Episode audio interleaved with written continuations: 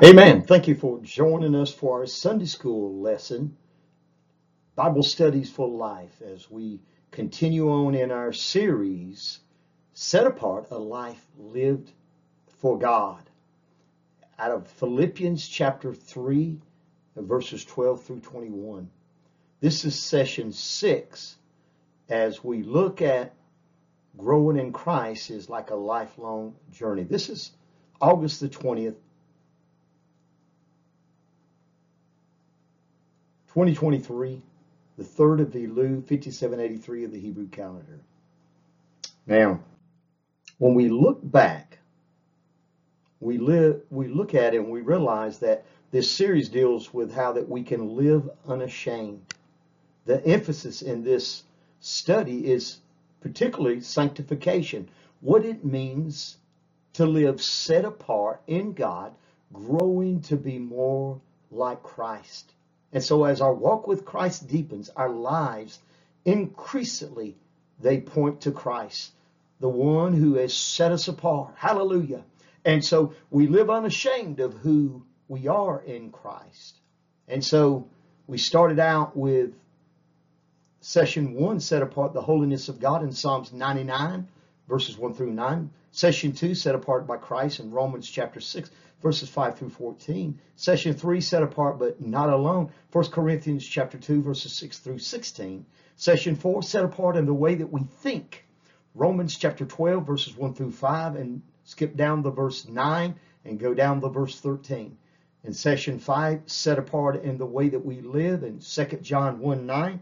And then here this morning, session 6, apart for the journey Philippians chapter 3, verses 12 through 21.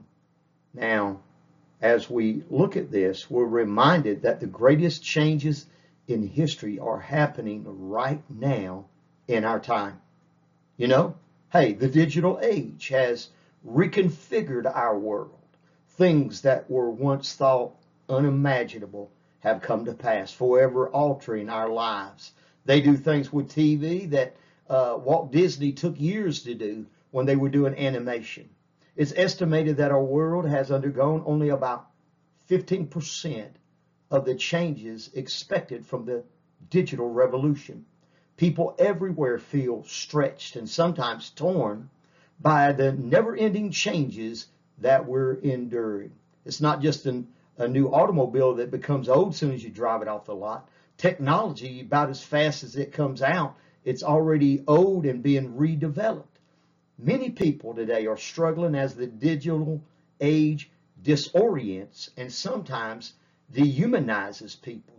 How do we navigate the turmoil of such an ever changing world? I know doctors that didn't want to make the changes with all the paperwork that doctors have to keep up with. And so, you know what? They either retired or they went into uh, private practice in a sense.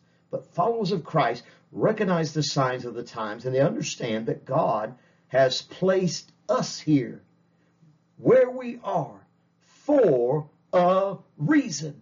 And we live at the tip of the spear between heaven and earth and as part of the kingdom of God and as citizens of earth. We are certainly in this world, but we need not be of it. We are set apart, a life lived for God. And what we're going to be learning is how to live our lives set apart in such a way that it brings good to us and glory to God. Think about that for a little bit as we get into the uh, book of Philippians in just a, a few minutes, that you'll be, be, begin to realize uh, uh, what's transpiring. And so uh, here as we look and we begin to realize that uh, uh, as we go forward, that um, the starting line for every one of us when has a completed project been worth the wait? I don't know about you but i i, can't stand to get behind on certain things. And, and I, I can't stand to to uh, fall so far behind that uh, i've got to work myself into a frenzy to get caught up. Uh, and, and, so uh, being able to complete a, a project uh, sometimes it's worth a wait. When you're talking about architecture, buildings, that are wonders of the world that maybe even like the Statue of Liberty, how long that it took to build it, the money that was funded, and yet you look at our our natural uh, history and you go back and say, "Wow, that's amazing."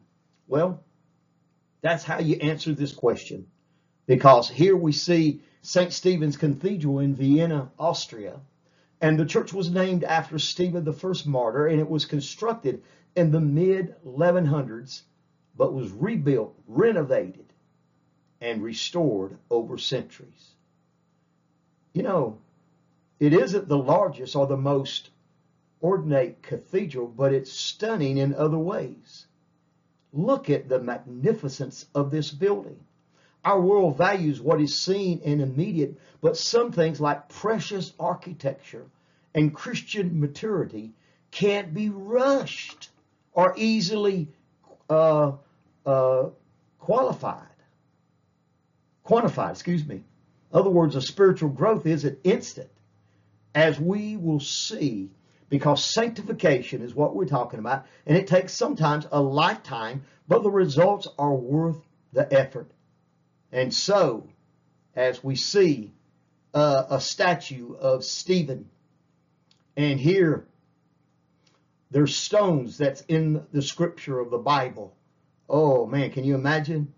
I see Jesus sitting at the Father's right hand. I see Jesus over in the promised land. Work is over. Now I'm coming to thee. I see Jesus coming, standing for me. Man, you know, what an old song. But Stephen took a beating for the gospel. And so, when we look at growing in Christ, some of the things that we'll be talking about, growing in Christ is a lifelong journey. And also, sanctification is a continual journey toward Christlikeness. And then spiritual maturity comes as we follow the example of mature believers. And spiritual growth is not complete until our glorious transformation in heaven.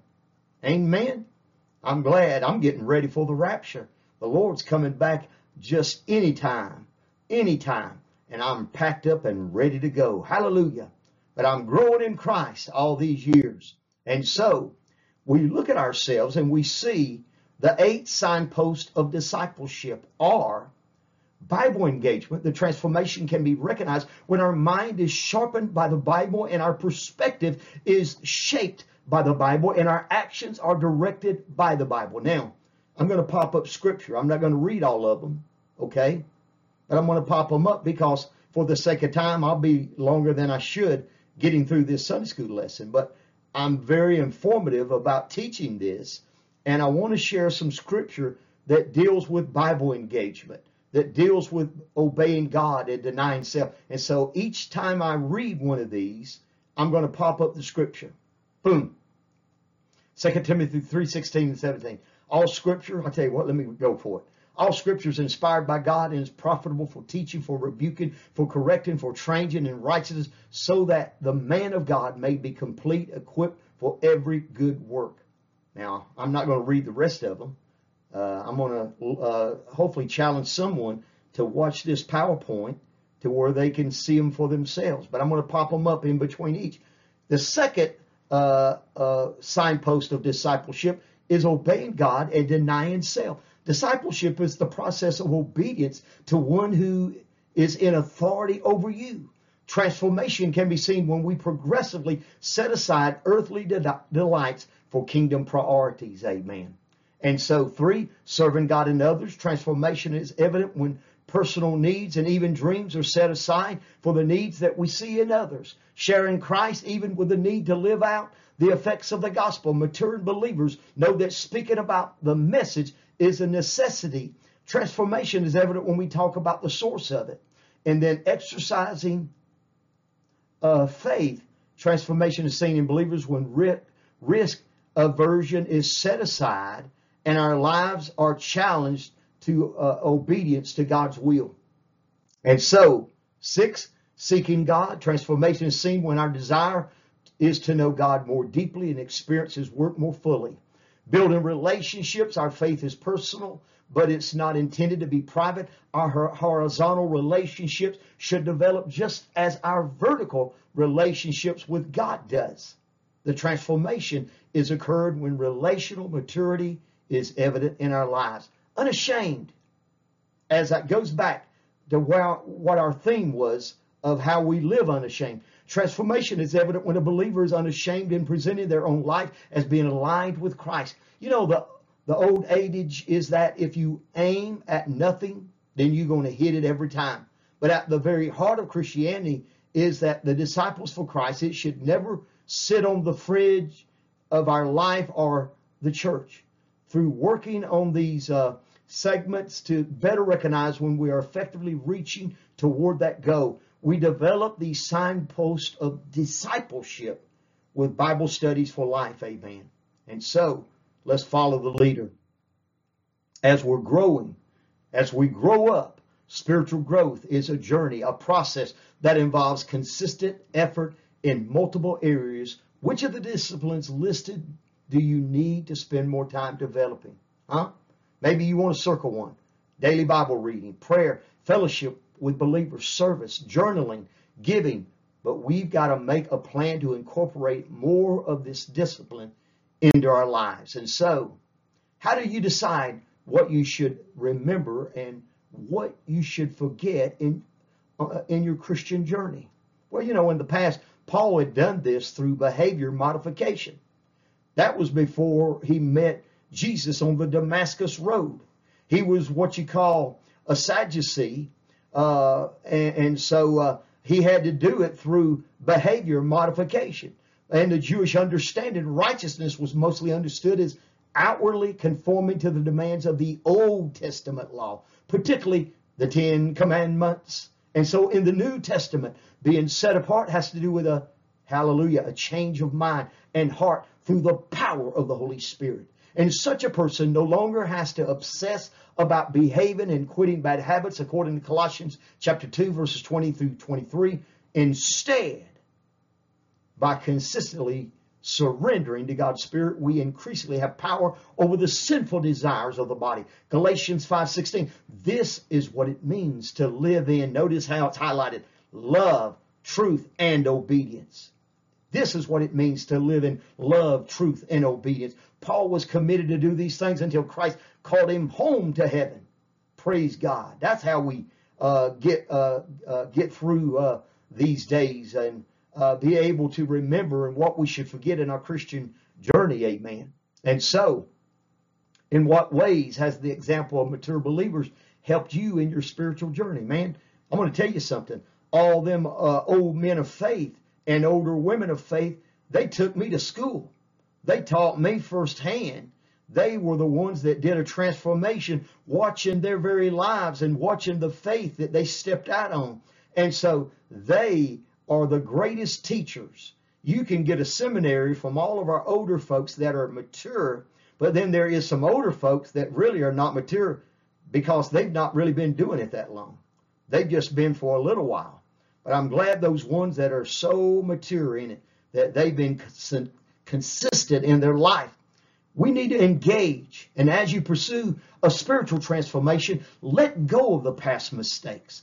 Focus on the promises. I'm going to reiterate that again and again but focus on the promises of the future instead. And in Christ, all our sins have been erased. It is far as the east is from the west that our sins have been forgotten and our future with Him is guaranteed. What is something from your past that you need to let go of? I'm going to pause there for a minute, let you think about that. Draw a picture or a symbol to represent this. What is a spiritual goal that you are pressing on towards? Hmm? I know about you, but I want to save as many. I want the Lord to save as many as He can save. Whether you can draw or whatever. Main thing is we need to be praying every day. And I'm fixing to have my prayer before I get to the scripture in just a minute. But we draw a picture or a symbol to remind us of the goal that we're running toward. We're running every day toward a goal. That God has a purpose for all of our lives. And so, day one, we start out this past week with holiness is a continual process. As we're fixing to read Philippians chapter 3, verses 12 through 14. God expects believers to exhibit holy living, righteous deeds in 1 Thessalonians 5.23. But we must understand that none of these have any bearing whatsoever on earning salvation. Pay attention. Pay attention. As Charles Stanley, Stanley would always say, listen, only God can declare us righteous. And he does so because of what Christ did for us, not by what we can do for ourselves. Of Philippians chapter 3, verses 9 through 11. Earlier, Paul went into his genealogy. Paul began to tell him, I'm from the tribe of Benjamin. I'm this, I'm that. But you know what he was saying? He said, none of those made me righteous. None of those saved me and made me holy. But holiness, when I got it, I got it on the Damascus Road. It was a continual process, but I was not that because my mom was righteous and my dad was righteous. I didn't get on the wagon of the gospel because of them. I had to get it for myself. Some people look at those things and they say, oh man, my mom and my daddy was a Baptist and I'm a Baptist and I'm saved because they were saved and because they was a Baptist. Why, my goodness, it's almost like the story of the guy uh, that began to tell the story about well, you know, what what is your uh, well, I'm uh, and there's so many Baptists out there that uh, you could uh, you could be uh, this Baptist and that Baptist and all kinds of Baptists. But I'm going to tell you, let me quit chasing that rabbit. Christian perfection isn't possible on this side of heaven. First John chapter 1 verses 8 and 10 paul admitted as much but made every effort to take hold of it in philippians 3.12 that we're fixing to read because of what Christ had done uh, in him. Paul wanted to please God. He wanted to, uh, the believers in Philippi to understand him more of a lifelong journey than a lifetime destination. And then every one of us, as we look at the words and as I read the scripture in just a few minutes, to indicate that Paul understood about growing in Christ, that it is a lifelong journey. And so, Freddy Cardoza is a dean of Grace Theological Seminary, School of Ministry Studies at Grace College. Freddy oversees the faithful execution of the mission and vision for the School of Ministry Studies. He's committed to advancing the kingdom of God by expanding the size, the reach, the impact of the school, the faculty, the staff, and the dynamic programs that they offer. Freddy also serves as professor of Christian ministry leadership. And in this capacity, he equips Christian leaders for ministry impact trains disciples to wield the word of God and the power of God for the glory of God. And I quote Freddy, uh, should, should I say, Dr. Freddy Cardoza, and I quote, our world values what is seen and immediate, but some things can't be rushed or easily uh, quantified. Sanctification takes a lifetime, but the results are worth the effort, unquote. And so, let's pray. Father, we come before you, thanking you for your grace in the gospel. Hallelujah. We thank you for your redeeming love for a Savior that was born in a stable, crucified on a cross, raised up in the clouds, sitting at the right hand in glory. Altogether, Father, fairer than 10,000. How sweet the name of Jesus. Lord, to every ear that is listening this morning, Father, Lord, as it, Lord, as you calm the sorrows, heal the wounds, and Lord, as you drive away all fear. Hallelujah. We thank you, O Lord, for the convenience uh, of, of saving us because, Lord, you did something for us that Lord, that uh, uh, Lord, that you made a way that wasn't so convenient for everybody else. You went and paid a price for all of our sins, and you established a covenant, Father. And Lord, that ordered in all the things a word of promise, Father that would never leave us nor ever forsake us. That in the depths of woe, when we pass through the fire of the deep waters, Lord, you'll not abandon us. You'll not give us over to our enemies, Father. Lord, hallelujah. Even Satan himself, like a roaring lion, seeking whom he may devour, Father. Lord, we resist him steadfast in the faith. And now, God, I pray, Lord, I ask you, Lord, that you would just touch the many.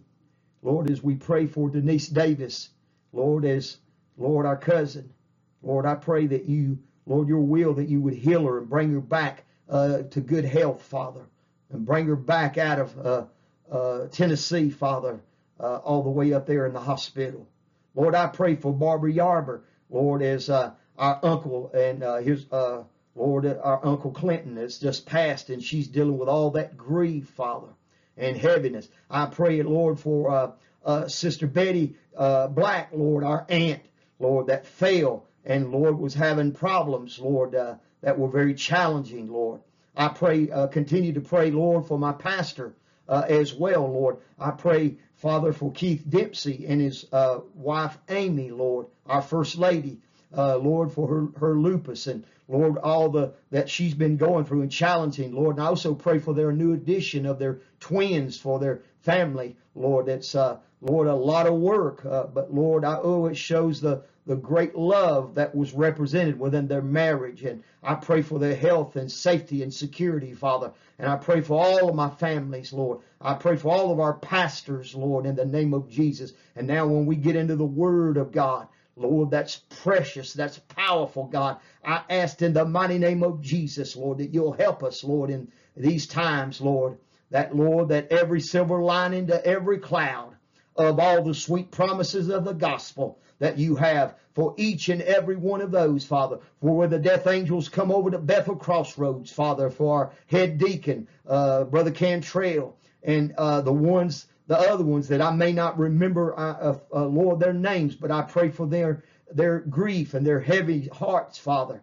And I ask you, God, to intervene and to do for those that are going through financial difficulties, uh, going through stressful times on their job, family problems, Lord. I pray for uh, each and every one of my uh, family members, wherever they may be at, Father, to watch over them, keep them safe and Lord, I thank you for saving us by your marvelous grace in Jesus' marvelous mighty name.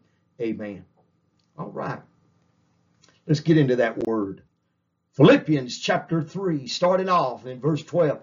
Not as though I had already attained either were already perfect, but I follow after if that I may apprehend that for which also I am apprehended of Christ Jesus. He said, you know what?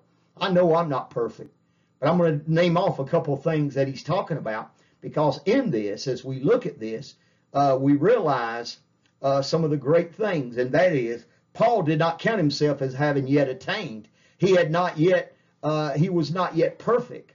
Perfection is the great end of every born again believer. That's what sanctification is all about, but uh, that we're waiting for, the final part. But God has apprehended or laid hold of the believer for one reason only, and that is to perfect the believer, to make him or her so that we can live and worship and serve Christ forever. Amen. Oh, I'm telling you, I'm getting ready for the millennium. Hallelujah. I'm getting ready for the marriage supper of the Lamb. Praise God, boy. That's going to be the most beautiful wedding you ever saw in your life when the church comes together. Hallelujah. Hallelujah. Man, you ain't never saw a wedding like that one. Praise God in the coming days. And so, boy, I'm going to tell you, no person achieves perfection on this earth.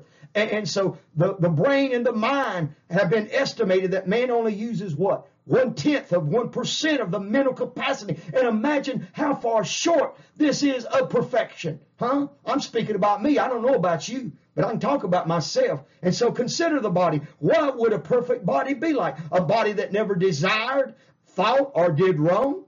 that never came up short, that never aged, that never deteriorated, that never died, that never decayed. The examples could go on and on and on. But no, Paul says he had attained perfection. He was always emphasizing how far short he was. And so, I'm going to tell you something. Beyond doubt, Paul was one of the greatest men that had ever lived. We know because of the word that he left behind that shows this. But if Paul was so short of perfection, how much further are we? Woo-hoo, way back there, way back. Remember, I'm speaking for myself. I'm going to tell you, no person achieves perfection on this earth.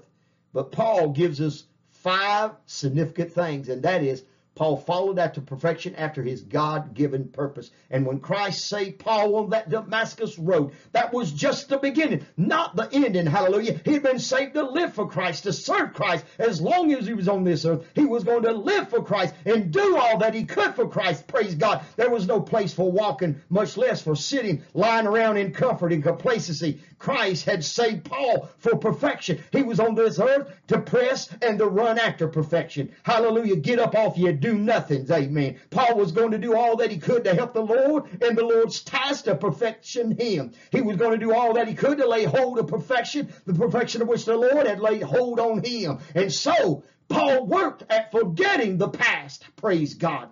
Every one of us, when we look and realize that that verse of the enormous thing, now these are going to cover probably down to verse 16, but I'm laying it all out right here, right now, amen, because this is an enormous help to believers who have failed God, miserably have failed Him.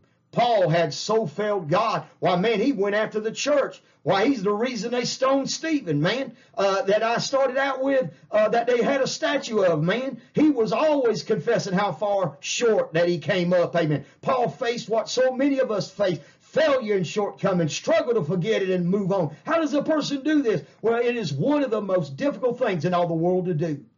But I'm going to tell you something, especially difficult if others are not forgiven and willing to let the believer put his failure behind him.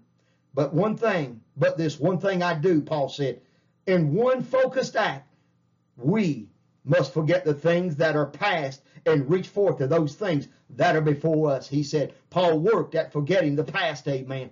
Paul pressed on toward the goal, toward God's purpose in Christ Jesus. Hallelujah. And so, what is God's purpose for us in, in uh, Christ Jesus, huh? What is his purpose? Well, I'm going to tell you something. It's to be conformed to the image of Christ. And, and so, to be perfect, even as he is perfect. Once we're perfect, we'll be incorruptible and eternal. Once we're perfect, we'll live in honor and glory. Once we're perfect, we'll live in God's perfect presence and power. Amen. Tell you, once we're perfect, we're going to live worshiping and serving God eternally. Amen. And so perfection means eternal life. A perfect life that never ends, that goes on and on, does the thing that God created us to do. And perfection means the eternal life of Jesus Christ being conformed to the perfection of Jesus Christ. Hallelujah. Praise the name of Jesus. And so Paul said, kept his mind on growing and maturing in Christ. Amen. And so all believers are ordained by God to be perfect in Christ Jesus, and we shall be perfected in the glorious day of redemption. Therefore, as many as ordained by God to be perfected, listen, keep our minds on perfection. Sometimes it's difficult to do. Oh, me, I'm speaking for myself again. We live in a world that is gripped by the lust of comfort and ease, pleasure and plenty, possessions and recognition, indulgence and extravagance, more and more and more. Oh my goodness. God will not let the genuine believer rest his mind on righteousness and purity and the gospel and witnesses. God pricks our hearts. He uh, he reveals that we are failing and coming up short. God stirs us to get our minds back on living like we should upon pressing for that perfection. Be ye therefore perfect, even as your Father which is in heaven is perfect in Matthew 5 48.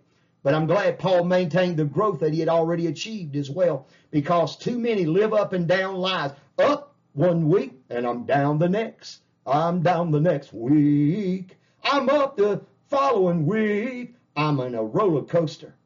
Too many live up and down lives. Oh man, we gain some discipline and some growth. Then before too long, we slip right back. Whoop, we jump on the wagon. It may involve maybe lying, stealing or cheating, devotions or prayer time, control of our thoughts and mind, discipline of our body and habit, growth takes place, but then some circumstance or interruption takes place, and the new man and the new growth are forsaken, and we slip back into being that old man living just like we used to live when you know that you're not supposed to. Because when you're saved, you fall under the convicting power of the Holy Spirit. But notice, take what you have learned and obtained and walked by that rule, keep your mind upon that rule.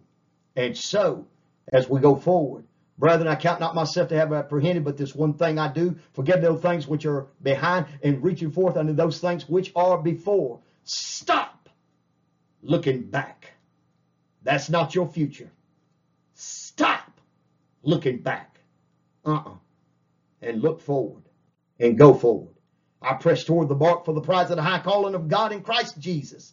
Oh, hallelujah. We're going to win the prize. The prize is Jesus himself, amen. Just being around him, being with him. And so we're fixing to read verses 15 down to verse 19. Paul wasn't just expressing privately held beliefs, but biblical truths breathed from the very mouth of God. And these truths are meant to be studied, understood, applied to life. Having earlier told them how to experience the grace, righteousness, and power of God, Paul insisted that mature believers live up to the truth that they have already attained. By this time, Paul had walked with God for several decades, actively pursuing intimacy with Christ. He had endured tremendous challenges, hardships, weighty ministry responsibilities that are hard to fathom. 2 Corinthians chapter 11, verses 23 through 30. And so it is in this man that the Apostle Paul, who is teaching his deepest insights about the Christian life to the Philippian believers, having had the experiences he did, Paul instructed those who considered themselves to be mature Christians to think as he did about uh, their uh, future life. And so, sharing our journey can help others with theirs. Let us therefore, in verse 15, as many as be perfect, be thus minded, and if in anything ye be otherwise minded, God shall reveal even this unto you. Boy, thank God as we look and realize. He goes on, nevertheless, whereunto we have already obtained, let us walk by the same rule, and let us mind the same thing. Brethren, be followers together of me and mark them which walk so as ye have us for an example. You know what? One of the most important passages in the Bible has to do with the example that we set before the world and before our families and friends and the way that we live and what we do. Hmm. Influences people. I don't care who you are. We may not want to influence them, but it does not matter whether we want to or not. They're influenced. Family, friends, children, everyone who knows us watches us. They follow both the good and, I'm afraid, they follow the bad for our example as well. And it may be conscious or unconscious, intentional or unintentional. We may be willing or may we may not be willing for them to follow in our steps. And it matters not. They follow our example. We influence people by how we live and by what we do. And if we follow good and do good, it encourages them to do good. If we follow bad and do bad, it sets a pattern of bad before others. It even causes some in particular, the young and the immature, uh, to think that since we can do it and still go along fairly well, that they can do it and get along fairly well as well. But listen, the life that we live it sets a pattern for others to follow. And so others are going to follow us no matter what we do. We must live our lives on the highest plane possible. Hmm. Ain't nothing like you kinfolk uh, talking about church one day, get on social media and cussing like a sailor and talking about drinking. Boy, what an example. Hmm. We must mark those who walk as examples and follow after the great traits of their lives. And we and you know we must take those who live as examples and dissect the traits of their lives and apply uh, those traits to our own lives. Because every one of us, uh, marking those who walk as examples for every one of us. Verse 17 is saying, some walk as examples. Here in verse 18, he's saying, Many walk as enemies of the cross. He says, For many of whom I have told you often and now tell you, even weeping, that they are enemies of the cross of Christ. And so, because of the book of Philippians, his holy scripture, it was inspired by God. It's true. And when Paul spoke, he was not just expressing privately held beliefs, but biblical truths breathed from the very mouth of God. These truths are meant to be studied. And so, I'm going to skip very quickly. Paul was likely in his late 50s. By this time, he had endured tremendous challenges, hardships, ministry, responsibilities that are hard to fathom. According to 2 Corinthians chapter 11, Paul's role of being an apostle provided him experiences that few others have ever known. And so he knew what it was like to hear the actual voice of the resurrected Christ speak to him. Acts 9 4. He had experienced the life-giving vitality of the Holy Spirit flowing through him for people to be healed. In Acts chapter 14, verse 10, Acts chapter 19, verses 11 and 12. And he had witnessed God's use uh, he had uh, he had witnessed God use Paul's own human voice to drive demonic spirits out of possessed people in Acts chapter 16 verse 18. He understood what it meant to have the Holy Spirit anoint a person with supernatural inspiration and for that of God to be spelled out by his own hand in 2 Thessalonians 3:17. Paul had an acute memory of the time that he had been called up in the presence of God and heard uh, the heaven revealing the secret things known only to God when he was caught up into the third heaven in 2 Corinthians chapter 12 verses 2 through 4. And so these experiences have deepened him spiritually. No person had more influence uh, influence on Christianity and the church than Paul. And so certainly he had done more to advance the kingdom through his church planting, uh, apostolic ministry. Yet despite this, his view of himself only decreased over the years of his life. And after his conversion, Paul called himself the least of apostles in 1 Corinthians 15 9. Later, he said that he was the least of all the Lord's people in Ephesians 3 8. And then one of the last letters he ever wrote, he claimed to be the worst of sinners in 1 Timothy 1 15.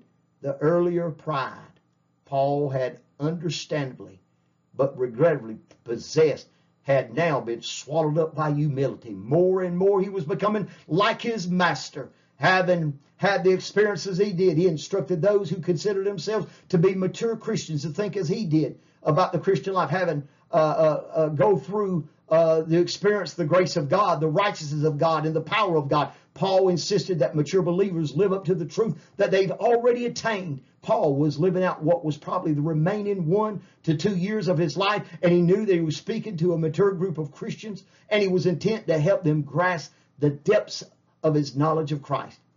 Without shame or pretense, Paul called them to look to his life as an example of how to live and acknowledging the pain that he felt because many people refused to repent and he urged the Philippians and us, by extension, the church, to follow the example of more mature believers we know, so we too may become mature in Christ. In verse 19, we see uh, that many walk as, uh, as he said, as enemies. And, and so, whose end is destruction, whose God is their belly, and whose glory is in their shame, whose mind earthly things. You know, every one of us, when we look and realize that uh, no believer should ever claim to think that uh, that he or she has come anywhere close to perfection, but every believer should follow Christ with so much commitment and diligence, excuse me, that um, we become a dynamic example for others. Every believer should be able to say, "Hey, follow me." And let's let's be like Christ together. And so uh, we mark those who walk as examples. But second, because many walk as enemies of the cross. Who are the enemies of the cross? Many commentators say they're hypocritical, false believers within the church, those who are nominal Christians. They, they say that the word walk is used of Christians um, in Philippians 3:17, and it refers to church members as well. And so Paul would weep only for the false believers within the church. It's true that Paul could have been referring to false hypocritical believers within the church, but every unbeliever, both in and out of the church, walks as an enemy of the cross. Whether the leader of a nation or the movement who is set on wiping out the church and the cross whether a professing believer who really doubts the substitutionary death and the resurrection of Jesus Christ. But listen, it is a common thing for believers to weep for the lost. Certainly, Paul wept many times over the lost of the world, not just over the false uh, believers within the church.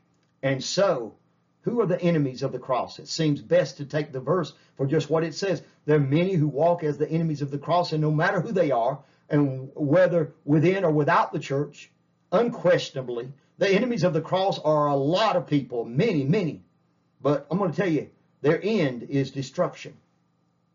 If a person stands as the enemy of the cross, he or she shall be destroyed. And it does not matter who he or she is. either within or without the church, they're going to suffer. And they're going to spend eternity in the depths of hell. They, uh, uh, they are only living for this life, and that's all they've got. So live it up because that's the best heaven. That's the only heaven you're going to ever see is in this old dirty, dusty world that we're in today. Their God is their belly, their appetite, their sensuality, their possessions, their property, their houses, their furnishing, their appetite, uh, their position, their success, their pleasure, their sex, their acceptance, their social standing, their money, their wealth, their honor, their fame. Could I say any more? I want to tell you that is something else. Think of all the things that people, when a person has a craving and an appetite for all of these, they become their God. And before long, their craving is taking up so much of their energy that they're very little, if any time, for God or anyone else because that appetite and craving, uh, their belly becomes their God. And it's sad that that's the world that's out there today.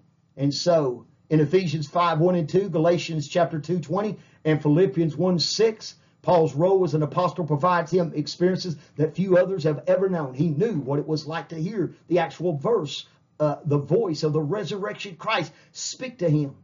And so, I had already said this once, and I'm not going to say it again.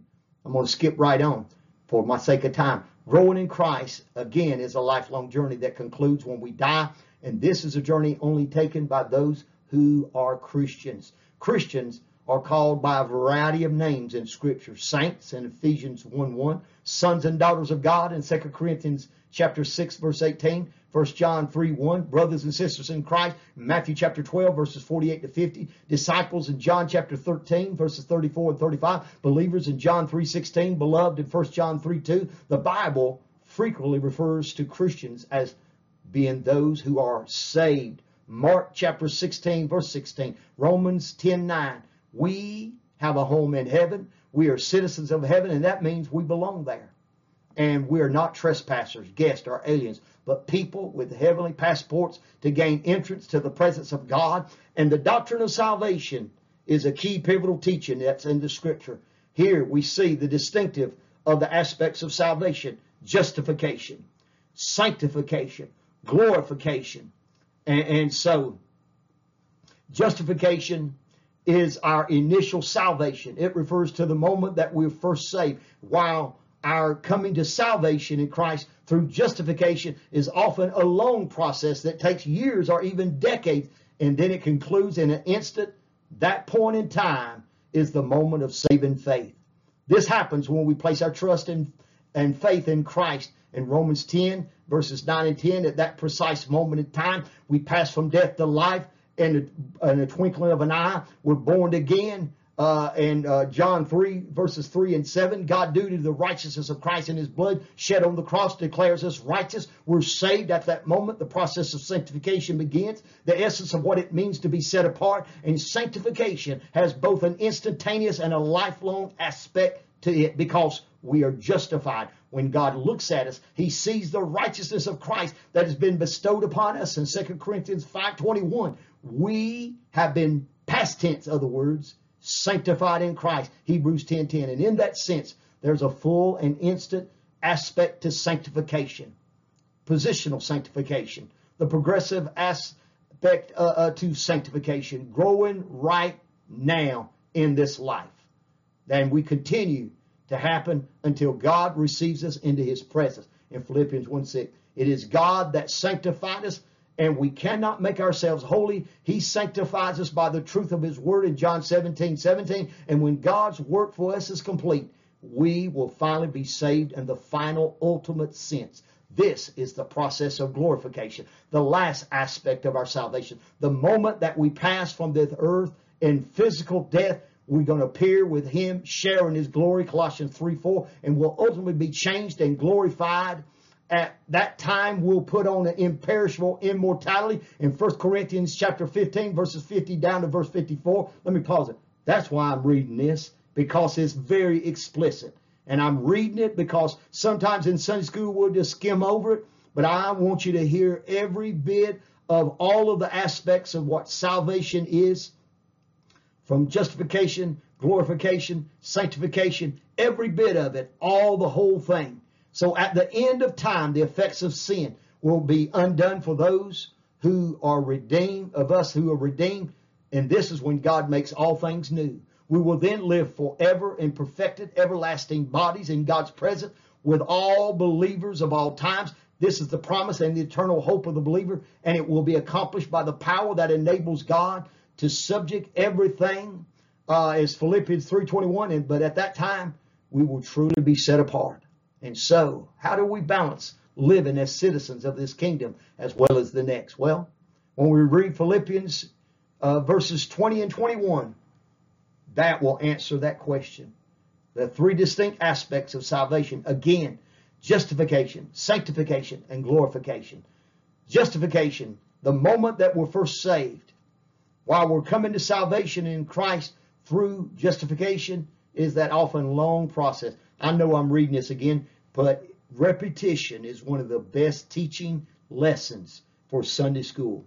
And I want this to be something that sticks in your mind because at that precise moment, we pass from death to life when we place our trust and faith in Christ and we're born again in John 3 verses 3 and 7. God declared us righteous, we're saved, and then the process of sanctification begins.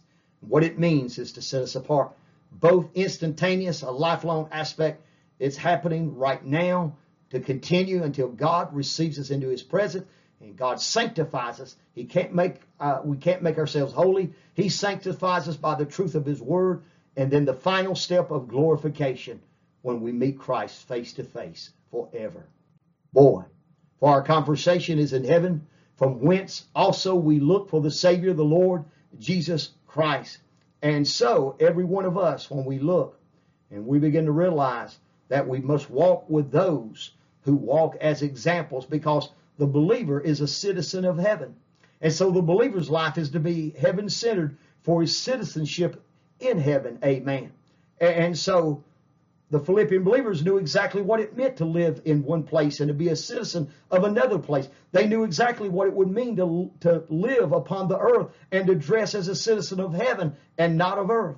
And so believers are to live as citizens of heaven and not of this world. Amen. And so our citizenship is in heaven, and we eagerly await a Savior from there, the Lord Jesus Christ, who shall change our vile body that it may be fashioned like unto this glorious body, according to the working whereby he is able even to subdue all things unto himself. And so, when we look at verse 21, the believer's life is to be focused upon the return of Christ. Uh, because he is to be looking for the Lord's return, constantly looking every day. Hallelujah. Uh, Lehman Strauss makes a strong point when he says, and I quote, the greatest event in any country on earth is the visit from its chief emperor.